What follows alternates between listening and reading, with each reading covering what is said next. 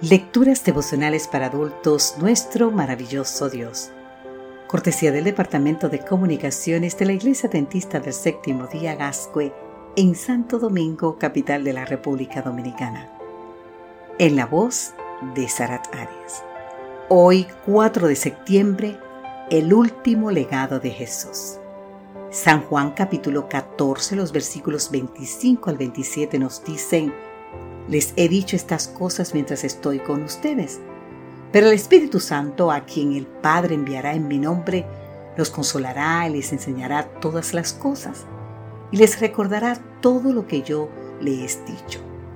La paz les dejo, mi paz les doy. Yo no la doy como el mundo la da. No dejen que su corazón se turbe y tengan miedo. Las palabras de nuestro texto de hoy son parte del discurso de despedida de nuestro Señor. Fue dirigido a los discípulos en el aposento alto, antes de que partieran al monte los olivos. El discurso comenzó curiosamente apenas Judas salió. Después de que Judas salió, Jesús dijo, ahora el Hijo del Hombre es glorificado y Dios es glorificado en él. Libro de San Juan capítulo 13. ¿De qué habló el Señor? Habló de la gloria de la cruz, de la misión que encargaría a sus discípulos, del amor que debía prevalecer entre ellos al anunciar su regreso. Y especialmente habló de la promesa de su Santo Espíritu. El Divino Consolador no solo enseñaría todas las cosas, sino también les recordaría las grandes verdades que Jesús le había enseñado. Además, haría posible que recibieran como un don permanente su último legado, la paz de Cristo. ¿Qué virtud hay en la paz de Cristo? Es la paz que resulta de saber que nuestros pecados han sido perdonados. Es la paz de Dios que sobrepasa todo entendimiento y que guarda nuestros corazones y pensamientos en Cristo Jesús. El mundo con todos sus avances científicos y tecnológicos, no puede dar esa paz. Tampoco pueden las riquezas.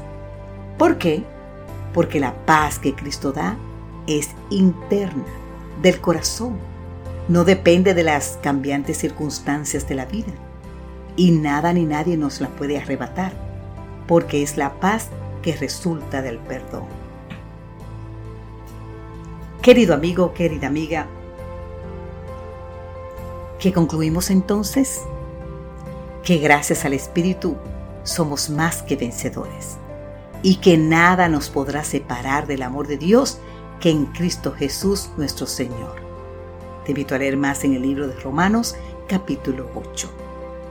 ¿Puede haber un legado más grande, más precioso, más valioso que este?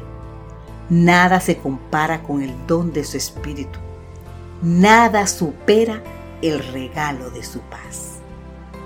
Querido amigo o querida amiga, no permitamos por lo tanto que las tristezas y las pruebas nos quiten lo que Cristo ganó para nosotros a un precio tan elevado. La paz que Cristo nos dejó es tu herencia y mi herencia. Reclamemos hoy por fe lo que es nuestro. Gracias, querido Jesús, por el perdón de mis pecados y porque ese perdón ha traído a mi corazón la paz que nada en el mundo me puede brindar. Por medio de tu Espíritu permanece en mi corazón hoy y siempre, Señor.